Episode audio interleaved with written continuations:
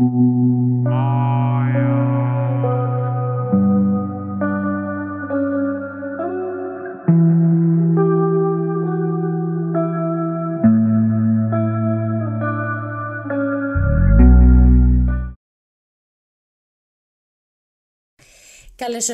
στη δεύτερη εκπομπή του «Εκείνος και εκείνη» με τον Βάνη ή αλλιώς Γιάννη. Γεια σου Βάνη. Γεια σου Μάιρα, τι γίνεται; Καλά, διατηρούμε μια θετική διάθεση, μια αισιοδοξία μέσα σε όλο αυτό που γίνεται. Ναι, οι τελευταίες μέρες ήταν αρκετά δύσκολες και συνεχίζονται να είναι περίεργες και δύσκολες. Να το πούμε όμορφα. Ισχύει. Ε, ναι. Οπότε, ναι, ας χτίσουμε όλοι τον εσωτερικό μας κόσμο, αφορμόμενοι και από το προηγούμενο μας θέμα, για να μπορέσουμε λίγο να επιβιώσουμε αισιόδοξα εδώ.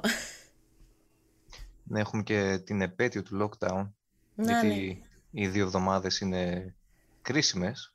Μμμ. Ε, ναι, Μας λείπει να σβήσουμε κεράκια, ξέρεις, τούρτα επαιτίου λοιπόν. ου, ου, ναι, συγγνώμη. Έχουμε και... θα το γιορτάσουμε κάθε χρόνο. Μετά την 25η θα το εφαρμόσουμε και αυτό σαν ε, αργία. Λες, Ναι, γιατί να όχι. είναι έτσι κάτι η μέρα του lockdown, συμβολική, Ναι. με ένα μικρό cupcake. Αργία για Ας μην όλους, lockdown στο σπίτι, ξέρεις, τίποτα. Ας μην μπούμε τώρα ναι σε γλυκά όμως. Γιατί η κλεισούρα φέρνει όρεξη για ζάχαρη. Πραγματικά και όχι για γυμναστική. Λοιπόν, Πονεμένο θέμα. Πραγματικά. Το σημερινό μας θέμα είναι όντως οι ανθρώπινες σχέσεις, αλλά θα το πάμε σε ένα άλλο level, τοξικές σχέσεις. Πώς φαίνεται; Δύσκολο, Είναι λίγο. γενικευμένο. Ναι. Άλλο θα κάνουμε συγκεκριμένα για σχέση μεταξύ ζευγαριών φαντάζομαι. Ε, ναι, θα αναφερθούμε τώρα Ναι. προς τα εκεί και άλλη φορά θα το επεκτείνουμε και αλλού για να το, να το περιορίσουμε στα 15 λεπτά, όχι τίποτα άλλο, μην ξεφύγουμε πάλι. Ναι, κατανοητό. Το πρώτο ήταν λίγο πιο μεγάλο, σαν εισαγωγικό. Οπότε θα διαβάσω και ένα απόσπασμα που είχα γράψει εν έτη 2016 κιόλας. Φοβερή χρόνια το 16. Ναι, ναι, ήταν το μοναδικό άρθρο που είχα γράψει. Λοιπόν, Αλήθεια. ναι, θα πάρω ένα σοβαρό ύφος και θα ξεκινήσω να το διαβάζω. Λοιπόν, τα δύο θέλω συγκρούονται, μα και παθιάζονται, θέλουν να δοκιμάσουν τις αντοχές τους. Πνίγεσαι, πνίγομαι, μα δεν τα αφήνουμε. Θέλουμε να φτάσουμε πάτο, να καταστρέψουμε κάθε καλή ανάμνηση. Και αν ο ένας από τους δύο δεν σφυρίξει τη λήξη του πρώτου ημιχρόνου, γιατί σίγουρα θα υπάρξει και δεύτερο, όπως και παράταση, αυτό το βάλτομα δεν θα σταματήσει ποτέ. Θα σταματήσω εδώ. Δεν θα πω κάτι παραπάνω, νομίζω έχω πει ήδη αρκετά. Ναι. Είναι αυτό το βάλτομα που σε οδηγούν όλες οι τοξικές σχέσεις. Ναι. Δεν έχω να πω κάτι άλλο, σε είδα να θες να συνεχίσεις, οπότε θα σε αφήσω. Δεν έχω μεγάλες... ή- Δεν έχω και πολλές εμπειρίες σε τοξικές σχέσεις. Οπότε έχω δει φίλο σε τοξική σχέση. Αυτό ως τρίτο μάτι τουλάχιστον το έχουμε βιώσει. Ναι, το τρίτο μάτι προφανώς ε, όταν είσαι έξω από το χώρο τα βλέπεις όλα. Γιατί όταν το βιώνεις είναι κάτι εντελώς διαφορετικό, το αντιλαμβάνεσαι. Δεν το, δεν, το, δεν το βλέπεις τόσο αντικειμενικά όσο θα έπρεπε και όσο σε βλέπουν όντως αυτοί έξω από τον χώρο που λέμε. Οπότε, ναι, είναι δύσκολο να φύγεις φαντάζομαι, αν βρεθείς σε τοξική σχέση.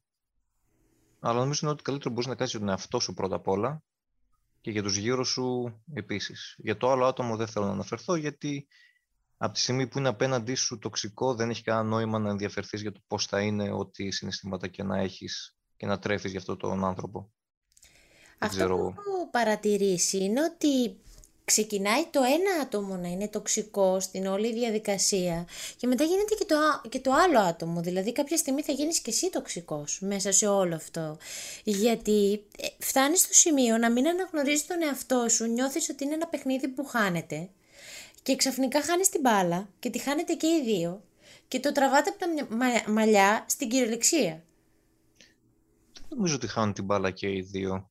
Αυτός που δέχεται την τοξικότητα που χάνει την μπάλα. Ο άλλος πιστεύω ξέρει πολύ καλά τι κάνει για να το κάνει. Ναι, απλά εννοώ ότι ένα άτομο το οποίο είναι ψυχικά ισορροπημένο και μπλέξει σε μια τέτοια σχέση, στην αρχή δεν αντιλαμβάνεται ότι βρίσκεται σε κάτι τοξικό. Δηλαδή, πρέπει να περάσει από ένα από πέντε στάδια, ας πούμε, από 40 κύματα, για να μπει στη διαδικασία να ταρακουνηθεί μόνο του και να πει βρίσκομαι σε μια τοξική σχέση. Λες. Δεν ξέρω. Νομίζω πως ναι, δεν, δεν είναι ορατά τα δείγματα στην αρχή. Ξεκινάει λίγο ύπουλα.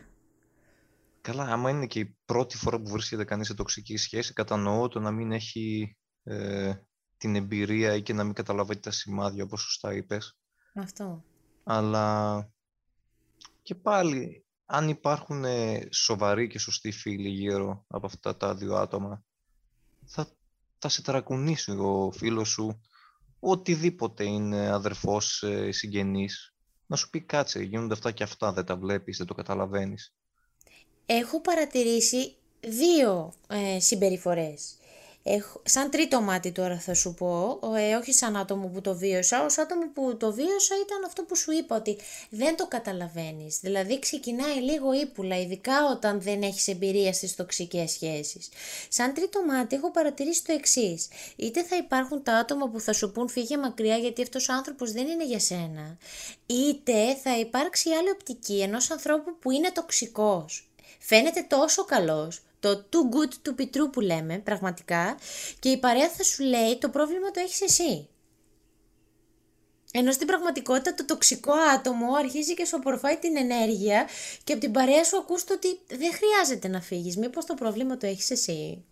Γιατί δεν το αντιλαμβάνεται, δεν το βλέπει όντως να συμβαίνει. Βλέπει έναν άνθρωπο καλό, ήρεμο, αλλά στην πραγματικότητα είναι κάτι διαφορετικό. Άρα είναι οι δύο πλευρές της τοξικότητας των τοξικών ανθρώπων. Οι πολύ ήσυχοι που δεν φαίνονται και δεν τους, δεν τους πιάνει το μάτι σου και οι άνθρωποι που όντως φαίνεται και τους λες φύγε.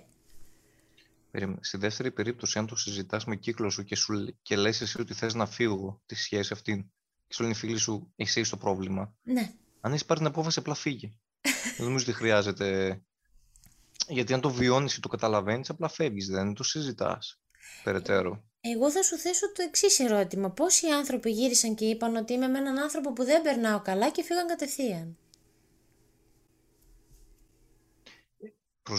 Προσδιορίσε μου το δεν περνάω καλά. Δηλαδή, εντάξει, μπορεί Ξέρω σε ότι μία... πολλοί άνθρωποι έχουν μπει στη διαδικασία να πούν δεν περνάω καλά. Ξέρω ότι αυτός ο άνθρωπος δεν είναι για μένα.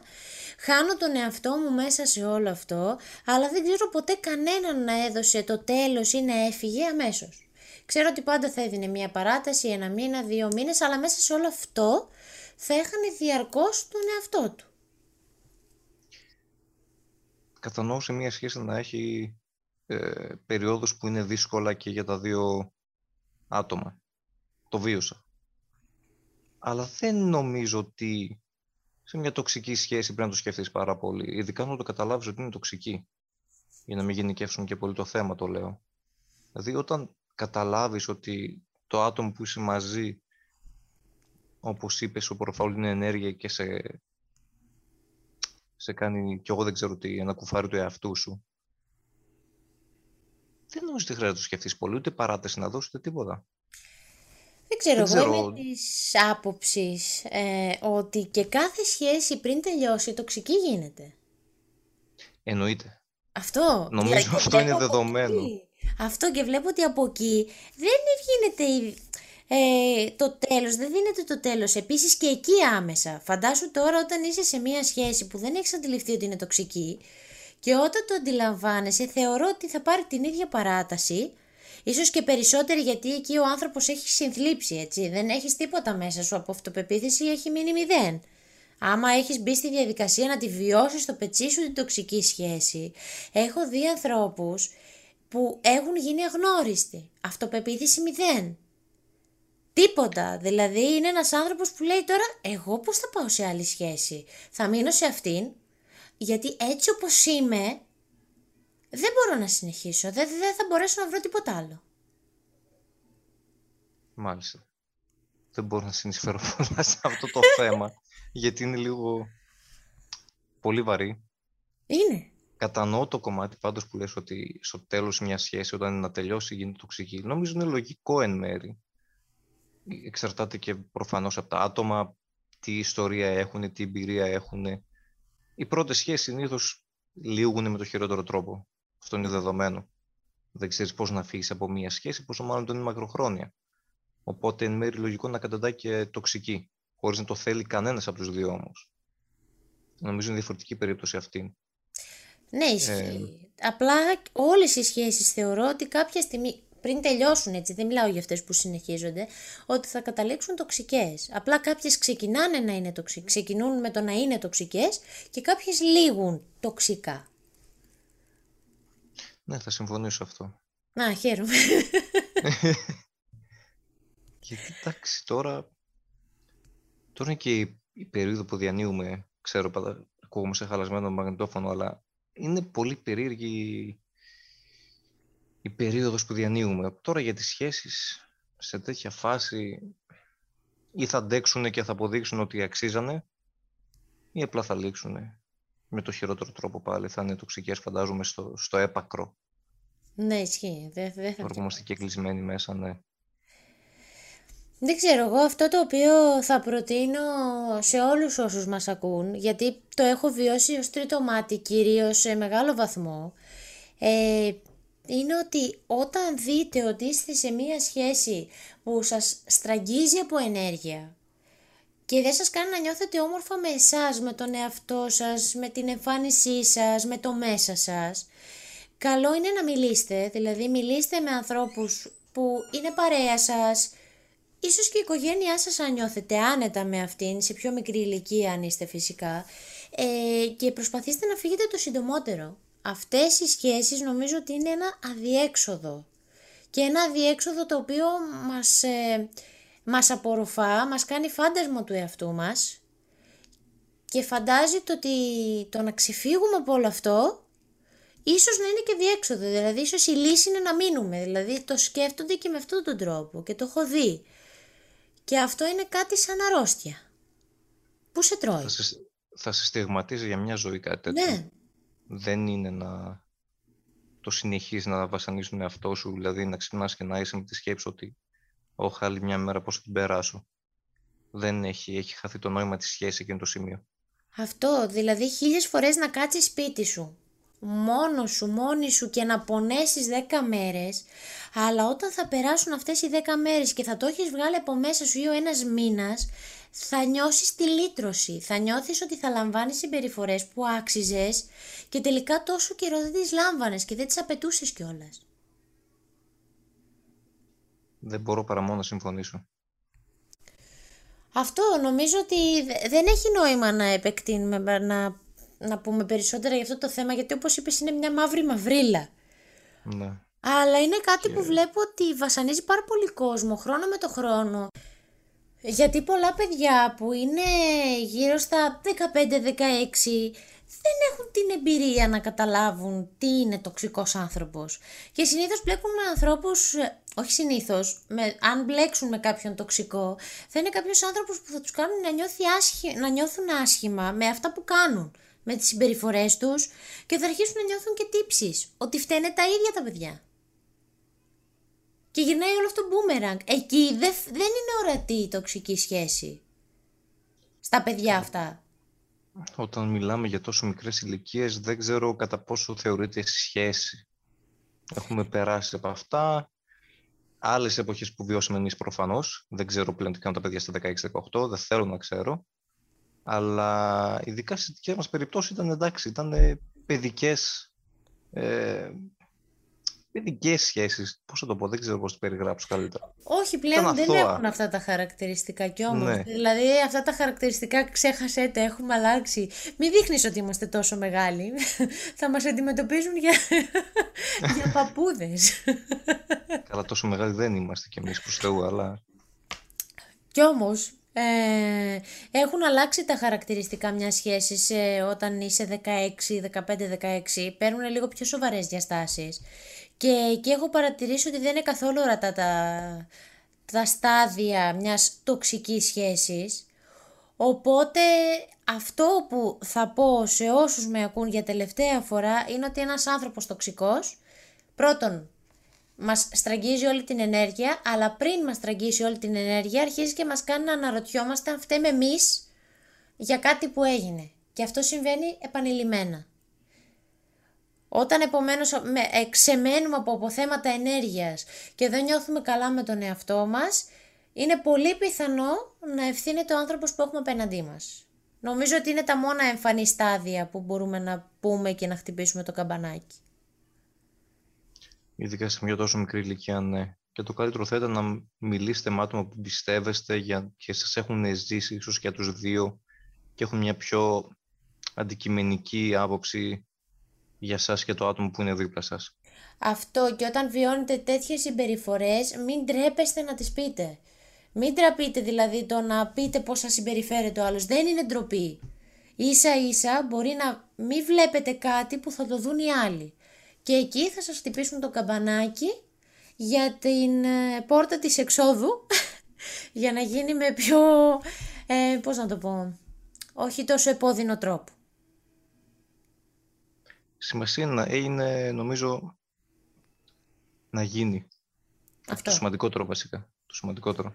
Απλά να γίνει και εγκαίρος, δηλαδή δεν χρειάζεται να βρεθούμε ε, ουσιαστικά αντιμέτωποι με πάρα πολλά ερωτήματα, να καταστρέψουμε την αυτοπεποίθησή μας, γιατί έχω ακούσει πάρα πολλά παιδιά σε αυτή την ηλικία να μου λένε ναι και τώρα φοβάμαι να αφαιθώ σε μια επόμενη σχέση, τι θα είναι ο άλλος, πώς θα μπω σε μια άλλη σχέση; Μην το βλέπεις σαν νούμερο λόγω ηλικίας, έχουν αλλάξει και όλα στα δεδομένα, το ξέρεις πλέον πηγαίνουμε με ραγδαίους ρυθμούς, αλλά είναι μια αλήθεια. Οπότε πριν φτάσουμε να μην τα έχουμε καλά με τον εαυτό μας, ας βρούμε την πόρτα της εξόδου για να πάμε σε έναν άνθρωπο που πραγματικά θα μας δίνει συμπεριφορές που αξίζουμε. Και εδώ απλά συμφωνώ. Δεν μπορώ να διαφωνήσω κάτι. Εντάξει, είδες, το πήρες μονότερμα με αντίλογο και τελικά καταλήξαμε σε ένα ε, σε μια κοινή απόφαση. Λοιπόν, αυτά από εμά. Εντάξει, ήταν βαρύ το θέμα. Την επόμενη φορά υπόσχομαι να το ελαφρύνω λίγο, όχι πάρα πολύ. Ναι, νομίζω το χρειαζόμαστε λίγο ναι, κάτι ναι. πιο ανάλαφρο, πιο Λιγάκι. χαρμόσυνο. Ναι. Ανάλογα με τα μηνύματα που θα πάρουμε, αλλά οι τοξικές σχέσεις ήταν λίγο στα, στα must θέματα, δεν θα το κρύψω.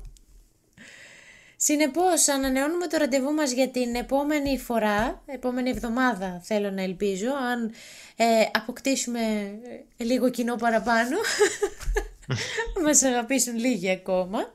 Αυτά από μας, ελπίζουμε να περάσετε ένα όμορφο τρίμερο, να περάσετε μια όμορφη καθαρά Δευτέρα, με αισιοδοξία, έστω και σε κλίμα lockdown. Και εσύ Βάνη να περάσεις όμορφα. Επίσης. Είναι σίγουρος θα περάσω θεσπέσεις στη δουλειά. και συγγνώμη αν βάρινα λίγο το κλίμα. Από μένα συγχωρεμένη. Εντάξει λοιπόν.